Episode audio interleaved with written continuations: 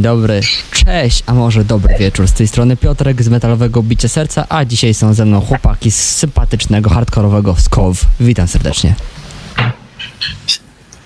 Siema. Zastanawiałem się, kto pierwszy powie i wiedziałem, że żaden z nas nie zacznie. E, Cześć Wojtek tutaj. Cześć Marcin. Dobra chłopaki, to możecie pokrótce siebie przedstawić, powiedzieć na czym gracie oraz kogo nam dzisiaj z waszej piątki brakuje. No to e, ja gram na jednej z dwóch gitar, drugiego gitarzysty z nami nie ma. Tak samo jak Ma- Mateusza, tak samo jak perkusisty Michała, basisty Grzegorza i A ja wokal Marcin jestem. Marcin wokal jest. Dokładnie chłopaki, bo tak się was chciałem jeszcze o to dopytać, ponieważ was, was, was jest pięciu, to było widoczne oczywiście na tej sesji, którą uwieczyniliście sobie w ramach The Coldest Summer. Waszego ostatniego singielka. E, tak, tak. E, zdecydowaliśmy się na wypuszczenie jakichś e, tych niedawnych e, singli z okraszeniem tego jakąś właśnie sesją. E, także przedstawieniem, można powiedzieć, e, nowego nabytku w postaci basisty. Bo jak co po niektórzy mogą zauważyć, w klipie jednym z dwóch ostatnich e, ktoś inny gra na basie, no ale życie jest jakie jest. E, tak się potoczyło, że już trzecia osoba w tym siodle teraz siedzi w całej historii. No cóż, no ma, miejmy nadzieję, że i obecnemu basisie i wam taka, takie przetasowanie od, e, odpowiada, że jest to spełnienie waszych muzycznych potrzeb. A powiedzcie mi, bo sami siebie gdzieś tam na, so- na socialach mniej lub bardziej poważnie określacie jako połączenie punku i metalu, a jeszcze mieliście okazję zagrać live'a na Hardcore Worldwide. Powiedzcie mi, gdzie siebie widzicie gdzieś tam w tej muzycznej mieszance? Czy jesteście po trochu wszystkim, a może unikacie szufladkowania? Wiesz co, jeżeli chodzi o szufladki w tego typu muzyce, to jest bardzo trudno, bo faktycznie ten hardcore worldwide i generalnie polska scena hardkorowa w postaci chociażby festiwalu Gotta Go nas przyjęła tak najlepiej jako, jako twór, który, który pasuje w tą konkretną niszę albo w ten konkretny e, sposób grania. Mm, ale my się generalnie muzycznie inspirujemy e, sceną takiego powiedzmy norweskiego punku e, z zamieszką metalu i jest to na tyle niszowy gatunek, który jednak ma swoich reprezentantów, że, e, że, że trudno go bezpośrednio określić. No, Norwedzy mówią na to punk metal, więc my też e, w taki sposób próbujemy to nazywać. No, w międzyczasie się pojawiały takie określenia jak black and roll, czy jakiś black punk, powiedzmy, bo, są jakieś tam domieszki takie bardziej, bardziej ekstremalne w tej naszej melodycznej melodycznym tworze, e, ale e, generalnie takie szufladkowanie wydaje mi się, że nie ma szczególnego sensu. Okej, dobra, bo taki szary zjadacz chleba, słysząc gdzieś tam punk, powiedziałby Ramonesi, Sex Pistols, z Polski, jego potwórka gdzieś przywołałby Desertera, przywołałby The Analogs. A powiedzcie mi, czym od y, słowiańskiego i od brytyjskiego punku różni się ten wykonywany w Skandynawii, żeby mniej więcej słuchacze mieli szansę dowiedzieć się, co charakteryzuje część waszego brzmienia. To przede wszystkim mi się wydaje, co pierwsze rzuca się w uszy, jest to charakter wokalu. E, bardziej właśnie nawiązujący do gdzieś tam metalowych klimatów, czy jakichś stricte hardkorowych postaci screamu, growlów e, i gang wokali. I myśl, no może też bardziej agresywne brzmienie gitar, ale ten wokal wydaje mi się, że to jest taki największy, e, naj, najbardziej odklejony z atrybutów tej muzyki. No jakieś pojawiające się tu i ówdzie blasty również. Wydaje mi się, że to tak, tak e, wystarczająco dużo zmienia, żeby nie nazywać tego czystym punkiem. Okej, myślę, że dzięki takiej charakteryzacji jesteśmy sobie w stanie, jeżeli nie słuchacie tego gdzieś tam z muzyką grającą w tle, wyobrazić sobie, jak to wszystko brzmi. A ja muszę powiedzieć, że mi na, na uszy rzuciło się, zwłaszcza w utworze Blood and Bones, jak brzmi tam perkusja, tam jest ten talerz bardzo wybijający się spośród wszystkich grających instrumentów. No tak, no on towarzyszy blastom, nie? Taki bel, e, br- brzmiący cymbał. Tak, też Arbus, nasz, nasz perkusista, wydaje mi się, no trudno mówić, że lepiej jakby się mógł wypowiedzieć sam o tym, ale wydaje mi się, że on bardzo stawia na dosyć indywidualne brzmienie, jeżeli chodzi o, o swój zestaw perkusyjny, więc, więc też zawsze z tych talerzy był szczególnie dumny. No i tą e, włożoną pracę, pieczołowitość w, w wyrażenie swojego stylu słychać, widać, a raczej słychać, zwłaszcza na pierwszym albumie, który również nazywa się Skow, bo żebyście e, wiedzieli, drodzy oglądający odbiorcy, że Skow ma już na swoim koncie aż dwa albumy.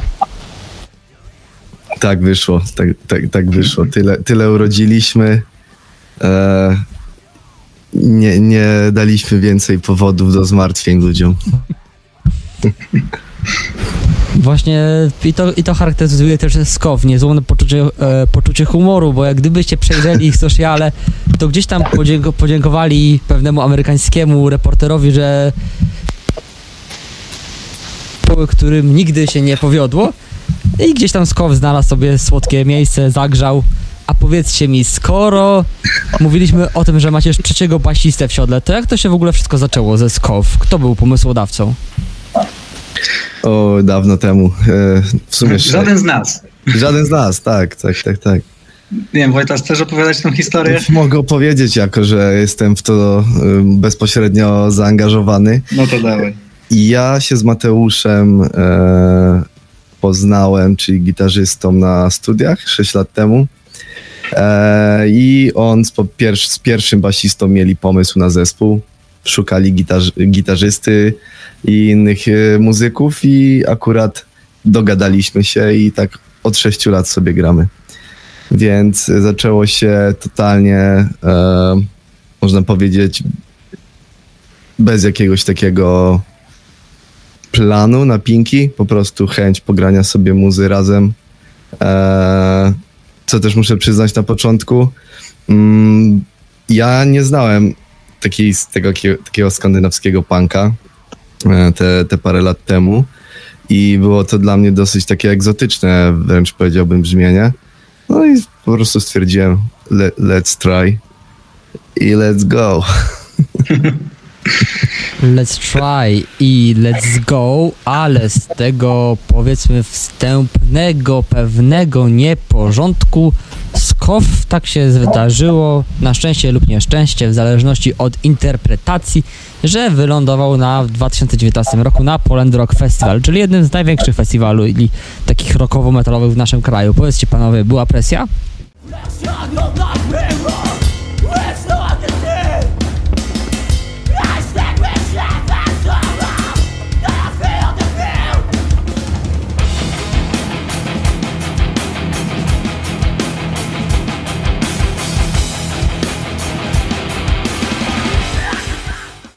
No, było to duże wydarzenie dla nas, e, zdecydowanie największe do, do tamtej pory, chociaż wcześniej mm, my generalnie dosyć szybko urośliśmy do takiego poziomu, gdzie, gdzie moglibyśmy zagrać, chociaż ja jestem po latach zdania, że jeszcze nie byliśmy do końca, wydaje mi się, na to gotowi, że, że to jak dzisiaj gramy, to de delivery byłoby lepsze zdecydowanie. Ja miałem e, mega kupon w gaciach, co ty? No.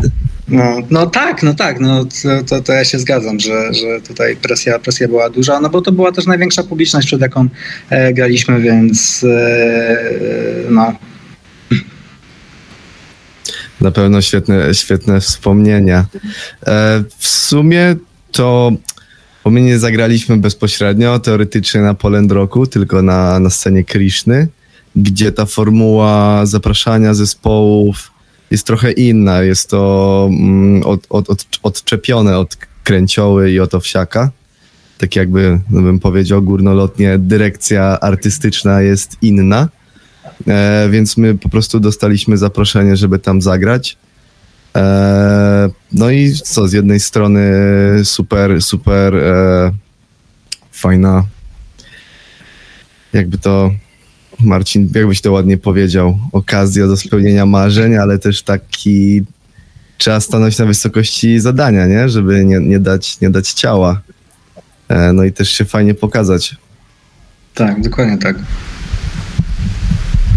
Dobra, i wy, kochani, możecie, jeżeli byście byli ciekawi, jak to wszystko wypadło, to się dość naocznie przekonać, bo na kanale Skow istnieją dwa albo trzy nagrania, gdzie tam chyba bodajże trzy utwory są zagrane. Jest to Burden of a Crowd, Wind i chyba Dust. Chyba tak, no. to były te, te naj, najmniej źle brzmiące. A coś poszło nie tak, jeżeli chodzi o dopasowywanie brzmienia, brzmienia na miejscu? E, jakieś tam, wiesz, e, niuanse, jakieś malutkie rzeczy w stylu, że gdzieś tam mnie nie było słychać, czy bo Bolcowi wtedy chyba pasek od basu strzelił, z tego co pamiętam, i kleił duct tape'em e, na szybko. Ale tak to nie, nie, nie. Bardziej możemy mieć do siebie jakieś e, e, pretensje, że na przykład krzywo zagraliśmy albo nierówno. E, I stwierdziliśmy, że nie do końca jest to reprezentatywne w takim internetowym wydaniu. E, więc nie wrzuciliśmy całego koncertu. I tu nie ma No co, też- nie ma żadnej filozofii w tym. Trochę tam stresówę słychać. No ja ze swojej strony powiem, że no dla mnie to było pierwszy raz, kiedy ja miałem do czynienia z słyszeniem swojego wokalu nagranego ze stołu, nie? I się zdziwiłem, jak nieźle to brzmiało w mojej głowie, a jak brzmi to e, faktycznie. E, ale to też była duża lekcja, nie? Żeby zagrać coś takiego i żeby też doświadczyć tego, jak wygląda produkcja takich rzeczy, no bo, e, bo ten materiał, który, który jest na YouTubie, to jest też materiał, który my otrzymaliśmy e, bezpośrednio od produkcji e, samej sceny, można tak powiedzieć. No to było to na pewno dla Was bardzo cenne doświadczenie, które gdzieś tam myślę, że zaowocuje, a kochani, owoce tego będziecie mogli usłyszeć i zobaczyć, bo na 2024 rok, przynajmniej do tej pory, jak my, na dzień kiedy my rozmawiamy, czyli 19 listopada, są zaplanowane 6 koncertów. Zgadza się. Wrocław, Warszawa, Kraków. Co tam Marcin? Rzeszów i Poznań. Rzeszów i Poznań. Tak, Dokładnie. będziemy, będziemy grali z Misguided, ze Skrudą, Szczernią i z Low Standards w, w różnych konfiguracjach w tych, w tych sześciu miastach. Jeżeli chodzi o miejscówki, no to, to, to w, graliśmy chyba w sumie jeżeli chodzi o miasta, to byliśmy już wszędzie z, tych, z tej szóstki, ale mm, jest kilka nowych miejscówek, na przykład w Rzeszowie te rzeszowskie piwnice czy, czy Vultura, gdzie jeszcze nas nie było, więc to też dla nas będzie ciekawe, bo zawsze granie w, w nowych, nowych lokalach też jest, e, też jest fajnym doświadczeniem. To gdzieś tam Wam Vulturę osobiście polecę, mimo że nie byłem, ale tam e, jest za sterami właściwie tego klubu organizuje, organizuje i, i, i pomaga nasz gość z IM1, takiego zespołu gdzieś tam dryfującego w kierunku elektrometalu. I gość jest bardzo solidny, mieliśmy okazję i jego zespół wy- wysłuchać, ale i tego, jak to wszystko tam wybrzmiało. Także nie możemy się doczekać waszego gigu, e, gigu z waszej strony, a tak jeszcze przykuło moją uwagę strona graficzna, szczególnie pierwszego albumu. Kto stworzył okładkę? Tam, gdzie chyba jest Temida widoczna, jeżeli się nie mylę. Tak, historia z okładką pierwszego albumu jest taka mm, bardzo mm, przyziemna, jeżeli Wypadkowa. chodzi o, o... Tak. Generalnie my na samym początku y, istnienia zespołu wzięliśmy udział w takim festiwalu, który nazywał się Emergenza. On już nie istnieje. To tak naprawdę był taki wielki ogólnopolski przegląd y, zespołów, który mm, był wieloetapowy. Najpierw e, trzeba było zdobyć jakieś odpowiednie miejsce w tym przeglądzie w ramach miasta, potem w ramach województwa i na końcu był ogólnokrajowy finał w e, Warszawie w klubie Proxima, tak? O ile dobrze pamiętam.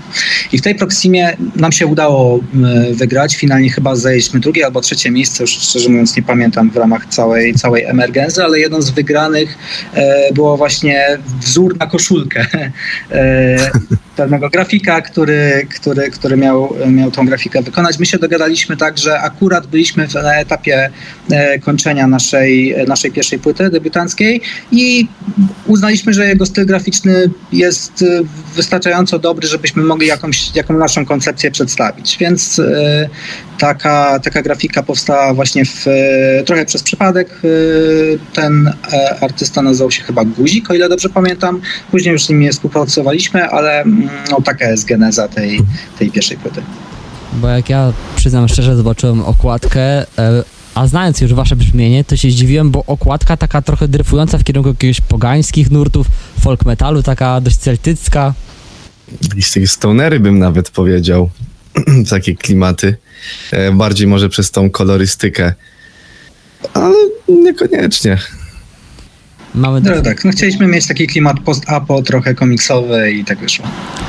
No, mamy do czynienia z nieco wypraną e, paletą barw, ale Skow, jak było już wspomniane, mają na koncie też drugą płytę, Family Feast. I powiedzcie mi z waszej perspektywy, jak, jak wam się wydaje, czy droga, którą przebyliście między z jednym okrążkiem, a drugim przysłużyła wam się? Osiągnęliście już to, co chcieliście osiągnąć na poziomie brzmieniowym, czy wciąż się doskonalicie? Nie, no to chyba się nie da. W sensie myślę, że jak ktoś powie, że yy, uważa, że osiągnął swoje jakiś tam top i to jest to idealne coś, to, to świadczy o ignorancji tylko. Więc z pewnością cały czas się e, rozwijamy, cały czas gdzieś tam eksperymentujemy, ale myślę, że to słychać e, tą dojrzałość i doświadczenie pomiędzy pierwszą a drugą płytą w naszym przypadku. E, nie tylko w kontekście brzmienia płyty. No, brzmienie jest nawet podobne do tej pierwszej z tego względu, że nagrywaliśmy to w tym samym studiu e, w Perlaccie, Perlazie, Perla, Perlaza Studio Przemysłowej mam, pozdrawiamy. Ale ze względu bardziej na kompozycję. Myślę, że to doświadczenie e, też, żeby to nie brzmiało, że my się uważamy za jakichś już po prostu weteranów i kombatantów.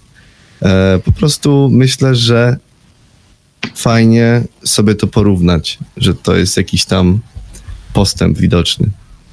Ja od siebie dodam, że pierwsza płyta to była płyta. Był to jakiś zbiór piosenek robiony przez e, studenciaków, e, który nie miał jakiegoś większego zamysłu, żeby był spójny. Druga płyta, mimo że te utwory są bardzo różne, bo są takie bardziej e, black metalujące jak e, Necrocounter, czy takie bardziej hardkorowe jak Once Again, e, to koncepcyjnie one są bardziej spójne, bo były wszystkie komponowane z myślą o tym, że żeby weszły do, do jednej konkretnej, konkretnej płyty, która ma jakiś tam konkretny wyraz. Więc to jest taka największa różnica między tą pierwszą a drugą płytą. E, No i też e, między pierwszą a drugą płytą mieliśmy okazję zagrać dużo więcej koncertów, co tego może nie słychać bezpośrednio na płycie, no bo ona nie była nagrywana na setkę, ale byliśmy bardziej zgrani jako zespół, bardziej się rozumieliśmy, więc też, e, też to pomogło osiągnąć tą spójność większą. Okej, a ja bym tylko powiedział, że jak zerkniecie sobie, kochani, do teledysku Family, to przynajmniej mi bardzo się rzucił, co czy mi się spodobał bardzo vibe, taki klimacik lat 90. tego pokoju, jakiś taki PRL-owski mocno, kasety, stary telewizor z tyłkiem i to wszystko takie nadające właśnie vibe e, końcówki PRL-u, przynajmniej z mojej perspektywy. No taki też był mm, cel w tym klipie, żeby dotknąć takiej struny e, trochę dziecięcej wielko, większości ludzi, którzy no raczej dzieciństwo się kojarzy jako takie jakieś ciepłe wspomnienia się ma. E, I w ogóle jakieś te, te perelowskie pomieszczenia są takie jakieś cozy. Tak same, same przez się. Więc do samego zamysłu Family myślę, że to pasowało, żeby to wykorzystać. Tak, też ciekawa historia z tym, z tym klipem, bo my to nagrywaliśmy autentycznie w mieszkaniu, e, w bloku, E, więc, e, więc nagrywanie tego było dosyć, dosyć karkołomne. Nie obyło się bez przygód, ale efekt jest, efekt jest myślę, że fajny. efekt jest co najmniej zadowalający, jeżeli takie, jeżeli takie w was wzbudza też pozytywne konotacje, dla, zwłaszcza dla osób, które w tych latach 90. jednak na przełomie epok się wychowywały, a powiedzcie mi, e, ta okładka, kto jest autorem e, zie, e, globu ziemskiego będącego częścią Dania? tu już jest to o wiele, ma to o wiele głębszy background i jest to, tak jak wcześniej powiedzieliśmy, że ta pierwsza okładka była troszkę dziełem przypadku, e, to tutaj było to zaplanowane e, autorem obrazu, bo to jest namalowany obraz, jest wrocławski malarz, artysta Szymon Kot. Ja ten obraz nawet mogę pokazać, bo, bo wisi u mnie w pokoju. I to jest autentyczny, no, autentyczny kawał płótna. Tak, tak, tak, tak. I współpraca wyglądała tak, daliśmy swoje, swoje pomysły i co byśmy chcieli zawrzeć w tej okładce, co ona miałaby przedstawiać. I le, reszta, to, reszta historii to po prostu już ruchy pędzlem i wizja Szymona. Tak. My też e, nie dawaliśmy takiej konkretnej koncepcji, że chcemy, żeby była ziemia, albo chcemy, żeby było coś konkretnego na tej okładce. Daliśmy Szymonowi kilka tekstów, które, które się wtedy pojawiły. No i on namalował to, z czym mu się to wszystko kojarzyło. Są tam pewne elementy nawiązujące do, e, do, różnych, e, do różnych tekstów. Na przykład, e, może nawet nie bezpośrednio, ale wspomniane Family, no to gdzieś tam ten ludzik Lego, dzieciństwo w latach 90., tego typu klimaty zostały oddane na tym obrazie.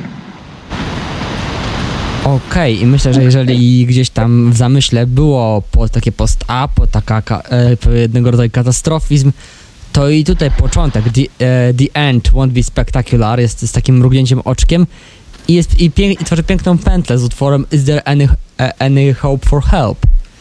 Bardzo mi się ten zabieg spodobał. Powiedzcie mi, e, czy tutaj stała za albumem mem od strony tekstowej jakaś e, spójna wizja, żeby przedstawić jakąś historię lub jakąś grupę historii, które mają wspólny punkt zaczepienia. E, tak, no jeżeli chodzi o same teksty, to one, ten album nie jest koncepcyjny w myśl jednej spójnej historii od początku do końca, ale e, jest tu w każdym utworze starałem się gdzieś tam ugryźć taki mm, katastrofizm powiedzmy dzisiejszych czasów, to co nas dotyka, to co, e, co mm, może być przerażające w kontekście nadchodzących lat. E, więc e, to, to, to, rozpoczęcie płyty od, od tej zagłady niespektakularnej mm, faktycznie ma, ma, ma taki sens i jest, jest związane z, z, z resztą tekstów w pewien sposób. E, no ale tak jak wspomniałem, one, mm, one powstawały z myślą, żeby ta płyta była spójna, E, ale nie, nie zmyślam, żeby była to jedna, jedna jakaś dłuższa historia.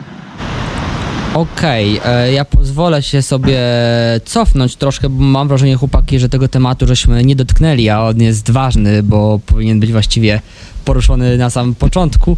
Skąd SCOW? Bo jak wyście się złapali, to już wiemy, jak się tam formowało, ale skąd się wzięła nazwa i czy co ona coś konkretnego oznacza? No, ulubione pytanie każdego zespołu o, o genezę nazwy. E, generalnie e, ta nazwa niczego nie znaczy. E, tak jak Wojtek wspomniał na początku, to SKOW powstało przez e, spotkanie Mateusza i Piotrka e, Bolca, który, który już z nami nie gra. Oni byli zafascynowani tą sceną taką norweską, punkową i bardzo chcieli, żeby, żeby nazwa odzwierciedlała jakiś taki właśnie charakter północny, stąd też to rogate O w nazwie, ale też była to po prostu nazwa, która, która dobrze brzmiała, więc e, to słowo tak naprawdę nie ma znaczenia. My w międzyczasie e, gdzieś tam szukaliśmy jakichś odniesień do tego, że, e, że bodajże po duńsku skow to jest las, albo też w którymś z tych języków to jest oznacza nacierać czy napierać.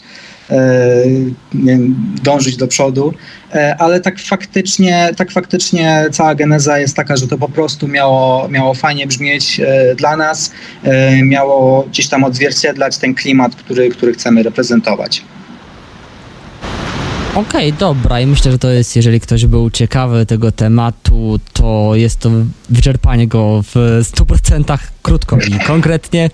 Natomiast sami wspomnieliście, a raczej Wojtek wspomniał, że dzięki tym koncertom pomiędzy jedną a drugą płytą łatwiej wam się razem pracuje, to powiedzcie mi, jak to tak e, esencjonalnie, jak to wygląda od zaplecza, e, jak powstają utwory i jak razem pracujecie nad nową muzyką? Zazwyczaj Mateusz przynosi riff, a później wszyscy, e, jak to było, e, splatamy te nici jak tkaninę.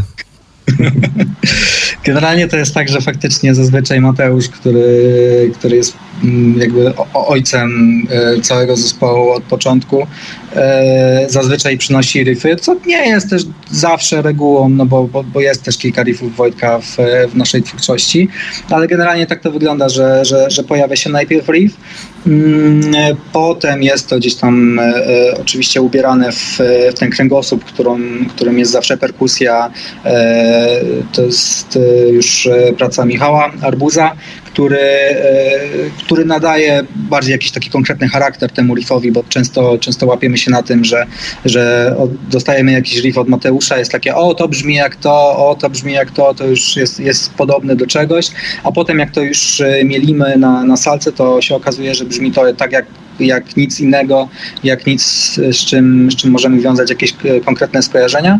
E, No i na koniec zazwyczaj powstają teksty, bo ja też e, pracuję w taki sposób, że mm, dla mnie jest istotne przy pisaniu tekstu, istotna jest rytmika, to jak sobie rozłożę rzeczy, rozłożę sobie akcenty czy, czy, czy rymy, jeżeli można mówić o, o, o jakichś rymach w, w takich krzyczanych wokalach, więc te teksty powstają zazwyczaj na samym końcu i one się stricte łączą z tym, jak mi się kojarzy dany riff i dany utwór.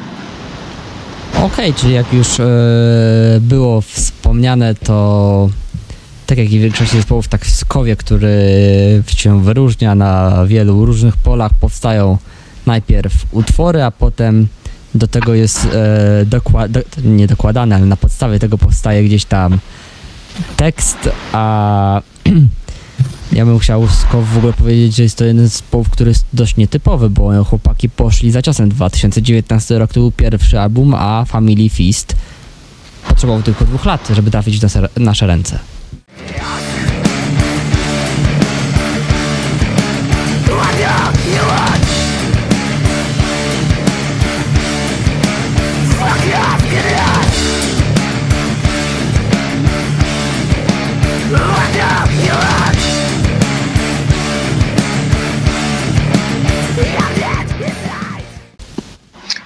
No to na pewno pandemia temu pomogła.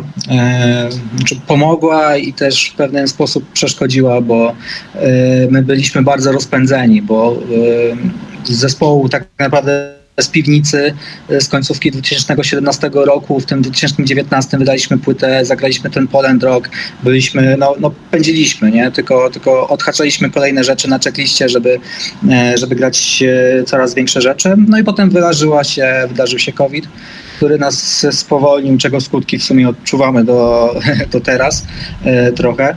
Mm, No ale dał nam przestrzeń do pracy nad, e, nad nowym materiałem i też e, Family Feast powstało no, w domu przede wszystkim, jeżeli chodzi o, o fazę tą, tą, tą kon- koncepcyjną i, i, i tworzenie. Okej. Wojtek, masz coś do dodania?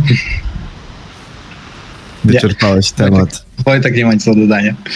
Nie. Dobra, to ja pójdę za ciosem, a wy powiecie ile będziecie mogli i ile chcecie. Czy po The Coldest Summer coś nadchodzi? Czy macie jakieś pomysły na kolejny klocek w waszej wesołej, skowowej układance? Na pewno będzie jeszcze jeden singiel z e, tej, bo nagraliśmy trzy single w ramach e, jednej sesji nagraniowej ostatnio, więc pojawił się Above the Earth w kwietniu, później właśnie The Coldest Summer i będzie jeszcze jeden, ale nie jestem pewien do końca kiedy, bo wydaje mi się, że na początku przyszłego roku. No my jesteśmy w takim, w takim momencie zespole, że trochę musimy przewartościować to, w którym, w którym kierunku chcemy dążyć, więc na razie nie ma jakichś skonkretyzowanych planów. Mm, Na pewno jako zespół dostarczymy jedną bardzo dużą rzecz pod koniec y, przyszłego roku, w sensie pojawimy się gdzieś, o czym nie możemy mówić, e, ale, ale takich planów jakichś wydawniczych, koncertowych na razie nie mamy więcej. Czyli póki co podsumowując, jeden, dwa single i te koncerty, które gracie na początku przyszłego roku, tak? Dokładnie tak na razie, na razie tak to wygląda, a później zobaczymy. E, właśnie, bo zaciekawiła mnie ta historia. Jak wam się udało w tym Monochrome Studio zagrać te cztery utwory? Bo to jednak jest nie byle co, jak to określiliście, jak sami się określiliście jako zespół, który zaczynają z piwnicy. Napisaliśmy maila, zadzwoniliśmy i, i zagraliśmy. No myślę, że jest to... Wojtek. Nie ma tu żadnych wróżek ani jakichś super historii. No, po wykorzystaliśmy studio, które jest dostępne dla każdego tak naprawdę. Taki, a nie inny sposób. Wiele zespołów realizuje w monochromie czy live sesje, czy klipy ze względu na to, że no, tam jest pięknie po prostu. Ta sceneria robi, robi, robi robotę sama za siebie, nie, nie trzeba tam wiele dodawać.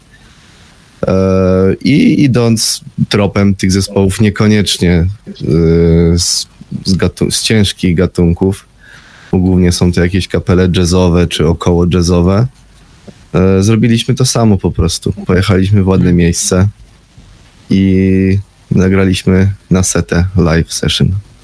Tak, ale też ten monochrom jednak, jednak trochę się wziął z ciężkich, z ciężkich klimatów, bo e, ja, że chłopaki chyba mieli wcześniej gdzieś tam na radarze to studio, ale e, ja tak e, chciałem tam pojechać ze względu na to, że mi na radarze się pojawił monochrom w momencie, w którym e, Inferno nagrywał Gary chyba do po, przedostatniego e, wydawnictwa Behemota. E, No i, i też jak widziałem jakieś, jakieś tam zakulisowe rzeczy e, z, z, tamtej sesji nagraniowej, to, to bardzo mi się podobało to miejsce i, i chcieliśmy po prostu coś tam zrealizować, a że mieliśmy bardzo parcie na to, żeby, żeby nagrać live sesję, do czego mieliśmy już wcześniej jakieś podejścia nieudane, to, to po prostu to zrobiliśmy. Dobra, a ja bym się chciał tak zapytać może nieco prowokacyjnie, czy Skow, skoro tak gdzieś tam się umieszcza w Skandynawii szeroko pojętej, to nie kusiło was chłopaki coś po szwedzku albo norwesku skomponować? Przede wszystkim żaden z nas nie mówi w tych językach, więc e, no, nie, nie byłoby to do końca true, że tak powiem, e, z naszej strony. E, Bardziej mieliśmy podejścia do tego, ja miałem takie podejścia, żeby, żeby coś tam próbować robić po polsku, ale mm, niestety wydaje mi się, tak są też wielu muzyków, którzy, którzy robią e, rock and rolla po angielsku, wspomina, no polski nie jest e, zbyt wdzięcznym językiem do, do tego typu muzyki, do tego typu muzyki. E, Bardzo łatwo jest o jakiś patos i, i- i przerysowanie niektórych rzeczy przez to, że, że niektóre słowa mają takie, a nie inne konotacje i się nie, nie, nie układają tak ładnie w, w, no po prostu w muzyce gitarowej. E, Więc e, nie, w Skandynawii nas e, nie ciągnęło, jeżeli chodzi o tworzenie warstwy lirycznej. Na razie z norweskim to ja się spieram na Duolingo, więc tyle mi wystarczy. Okej, my trzymamy kciuki, żeby to gdzieś tam może kiedyś miało jakieś może przełożenie na muzykę Skow, a ja bym jeszcze tak przewrotnie zadał pytanie, jak to tam u was jest w kwestiach decyzyjnych? Jest demokracja, czy jednak jest ta osoba jedna, która w przypadku kwestii spornych potrafi walnąć pięścią w stół i powiedzieć, że tak będzie, bo nie możemy dojść do porozumienia jakiegoś? Wydaje mi się, że u nas jest demokracja i od czasu do czasu ktoś przejmuje miano marszałka rotacyjnego i, No. I przejmuje inicjatywę po prostu. Zależnie od sytuacji, no, staramy się szanować nawzajem, nie robimy rzeczy raczej bez y, konsultacji z innymi, e, no ale to jest trochę jak na morzu e, że czasami jest potrzebny po prostu ktoś, ktoś, kto będzie gdzieś tam decydował tak in, albo inaczej, że jego, że jego głos będzie miał większą wartość. Czy to ze względu na jakieś doświadczenie danej sprawie, czy nie wiem. Marcin, myślę, że co chciałeś innego powiedzieć? Nie, w sumie nic innego nie chciałem. U nas w tym takim korze zespołu niezmiennym e, raczej nie było, nie było takich sytuacji e, bardzo konfliktowych kontekście podejmowania jakichś konkretnych decyzji. No wszyscy sobie zdajemy sprawę, że jedziemy na jednym wózku, więc, e, więc zarówno jeżeli chodzi o takie, o, o nie wiem, otworzenie muzyki, czy jakieś takie decyzje e, podskórne, że tak powiem, odnośnie udziału w różnego rodzaju inicjatywach, koncertach e, i tak dalej, zawsze, zawsze podejmowaliśmy wspólnie i zawsze mm, nie zdarzyło się tak, żebyśmy mieli jakieś bardzo odmienne zdania na jakiś temat. E, zazwyczaj jest tak, że jak ktoś e, powie weto, to, to jest weto i tutaj nie ma, nie ma gadania i nie ma też, e, też no, wypominania sobie jakichś, jakichś rzeczy. Okej, okay, to jest jasny i klarowny podział e, procesu decyzyjnego, natomiast to, o co ja bym jeszcze tam gdzieś tam e, Was chciał wypytać, to czy macie takich artystów, zespoły, na których byście mogli wskazać, że mieli na każdego z was osobna, a być może na muzykę w znaczący wpływ? Czy byłby ktoś taki? Mm, chyba musimy wspomnieć o tak. Belertaku. No, jest, jest, taki, jest taki jeden zespół z Norwegii, zasrany kweler, tak, który się z nami tak. ciągnie od, od samego początku e, istnienia, bo faktycznie e, gdzieś tam u ojców założycieli tego, tego przedsięwzięcia był to, był to główny zespół, który był inspiracją. My w międzyczasie dosyć o, bardzo odeszliśmy od tego brzmienia, w sensie wydaje mi się, że E, że stworzyliśmy jakiś tam swój jednak e, indywidualny styl grania tego typu muzyki, ale tak jak na początku rozmawialiśmy o, o tym gatunku e, muzycznym, nie? Że, mm, że punk metal, co to jest. Jeżeli gralibyśmy, nie wiem, death metal, albo black metal, albo glam rocka, czy coś, jesteś w stanie to zaszufladkować konkretnie, no bo istnieje milion zespołów z danej niszy, nie? Jeżeli chodzi o punk metal, no to głównie jest to Queller, tak E, który, który jest e, gdzieś tam zapoczątkował pewną, e, pewną nić gatunkową dla, dla, dla, dla nowych zespołów. I faktycznie te zespoły głównie powstają, powstają w Norwegii, dlatego też jeżeli ktoś nas gdzieś określa, E, w kontekście tego, co gramy, no to pada niestety ten e, polski kwelertak, co, co trochę było dla nas już męczące w pewnym momencie, ale też każdy z nas ma jakieś tam swoje inspiracje. My jesteśmy tak naprawdę z, z różnych środowisk. E, ja gdzieś tam chciałem grać taką muzykę, w związku z e, black metalem. Gdzieś tam podniosłem e, po, tą decyzję, żeby, e, żeby zacząć szukać zespołu do grania w 2015 roku, kiedy wyszły takie dwa, dwa albumy, które miały na mnie, na mnie duży wpływ, czyli Exercises in Futility, Mgły i, i Liturgia Batuszki, ta pierwsza więc ja szukałem tego typu zespołu. Trafiłem na chłopaków i tak jak dla Wojtka, dla mnie też było to egzotyczne, bo nie znałem tego typu muzyki, e, więc e, też byłem w szoku, że, że ten mój wokal gdzieś tam się odnalazł w tego typu muzie. Na pewno Arbuzie można powiedzieć naszym perkusiście, że, e, że bardzo jest zainspirowany kalifornijskim punk rockiem i to słychać w jego grze, e, że ta punkowizna jego e, sygnaturowa jest, e, jest mocna w jego graniu. E, a Wojtek, powiedz może o sobie. W moim przypadku ja się, ja się mogę powiedzieć, że wychowywałem na, na początku na punk rocku, później na hardkorze, hardcore punku, głównie na polskich kapelach albo i ze Śląska, bo najczęściej takie do Bielska przyjeżdżały grać gigi. E, I no i tyle w sumie. Tak jak z, pięć, z pięciu parafii i utkaliśmy takie skof. Tak, utkaliście takie skofy, gdzieś tam było poetycko o tkaniu, o tkaniu tkaniny z tych waszych tak, tak. różnorakich pomysłów. A ja wam chłopaki bardzo serdecznie dziękuję, że zgodziliście się na rozmowę. A jeszcze zakończymy takim powrotem do korzeni dla każdego z was. Jak ta przygoda z muzyką się zaczęła, żebyście mogli właśnie w Skowie działać? Mm, ja zacząłem grać na gitarze, akurat to jest bardzo romantyczna historia. E, przez kilka lat za dzieciaka e, nieskutecznie uczęszczałem na lekcję pianina. E, I no byłem fatalny, nie szło mi totalnie, nie chciałem grać. I pewnego razu, to musiał być 2000, e, to mogło być ile? Z 15 lat temu to mogło być. E, na konkursie chopinowskim grał ziomeczek, który grał na fortepianie od dwóch lat dopiero. Miał 18 lat, od dwóch lat grał na fortepianie i się skubany dostał na konkurs chopinowski, tam do, do, do tych przesłuchań już takich z audytorium. No ja sobie stwierdziłem, kurde, cwaniaczek nie może być lepszy, no czyli tak jest lepszy. No ale poszedłem wtedy po gitarę, którą dostałem na komunie i kilka lat leżała i się kurzyła. No i zacząłem od jakiegoś Nothing Else Matters i, i innego Hendrixa i się okazało, że całkiem fajny to idzie. No ja tak jak wspomniałem, gdzieś tam w 2015 roku y, po prostu stwierdziłem, że chcę, e, chcę spróbować swoich sił w wokalu, w zespole, dlatego zacząłem szukać ludzi. Miałem kilka, kilka zespołów po drodze, z którymi, e, z którymi się nie udało. E, no i y, gdzieś tam ta chemia była od samego początku, więc, więc graliśmy.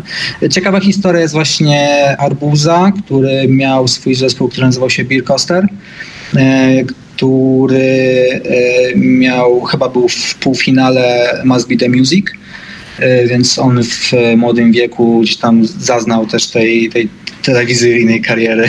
Muzycznej.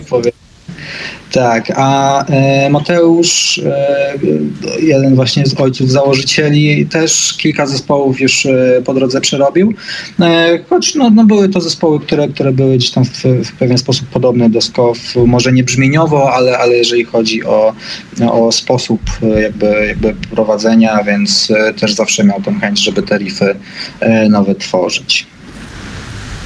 Okej, okay, i mamy jakieś takie wasze origin story, a jeszcze, żeby je uzupełnić, to takie króciutkie, szybkie pytanko. Czy gdzieś tam pojawił się nauczyciel, ktoś, kto pokazał co i jak poskładać, żeby sobie krzywdy nie zrobić i żeby to brzmiało jak muzyka?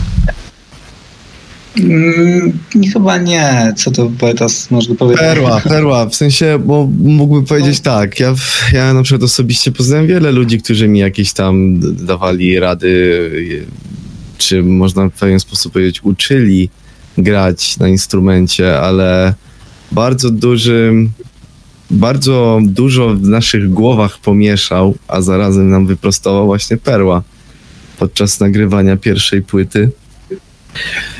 I inny nauczyciel nie przychodzi mi do głowy. Tak, no ja na pewnym momencie też, e, też e, brałem jakieś tam lekcje związane z technikami wokalnymi.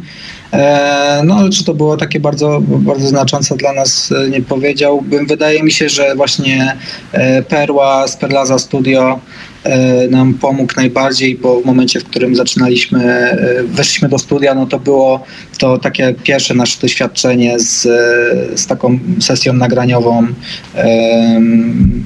taką no nie na szybko, tylko, tylko gdzieś tam rozłożoną w czasie, więc on nas bardzo ładnie poprowadził i też, też nam pomógł wypracować e, bardziej kulturę pracy niż wpłynął na brzmienie. E, więc tak, na pewno Perła. Mam nadzieję, że jak Perła tego słucha, że przyjdzie na koncert w Poznaniu w końcu, bo, e, bo się nie możemy coś, coś zgadać w tym temacie. Dobra, to my trzymamy za to, kochani, kciuki, żeby tam udało się Perle na koncert dotrzeć, a ja jeszcze raz, zarówno Marcinowi, jak i Wojtkowi Serdecznie dziękuję za poświęcenie czasu Was, kochani. Zapraszamy na Bandcampy, bo tam jest druga płyta do kupienia fizycznie, jeżeli byście chcieli. Koszulki, bluzy, w tym bluz oczywiście z okładką pierwszej płyty. Także możecie Skow wesprzeć nie tylko lajkiem czy dobrym, głupim słowem, ale też zagłosować portfelem, a ja chłopaków proszę zgodnie z tradycją kanału już dwuletnią o to, żeby tak na podsumowanie powiedzieli nam dwa, trzy zdania od siebie. Oj, oj. Wojtas? Chodźcie na... Nie, róbcie co chcecie. A my zapraszamy może też jeszcze raz na, na te styczniowe koncerty. Dzięki. Dokładnie, róbcie co chcecie, a jeżeli muzyka z KOW przypadła wam do gustu, to są bandcampy, są koncerty, chłopaki będą ta, tam dla was grali i dobrym punko, metalo, hardcorem was poczęstują. Ja wam, kochani, bardzo serdecznie dziękuję. Te, proszę do tego subika, lajka, jeżeli wam się podobało, dajcie znać. I to w sumie na tyle. Dziękuję serdecznie. Stay true, stay tuned, stay heavy and listen to Skov. Dzięki, hej. Dzięki, hej. Dzięki, na razie.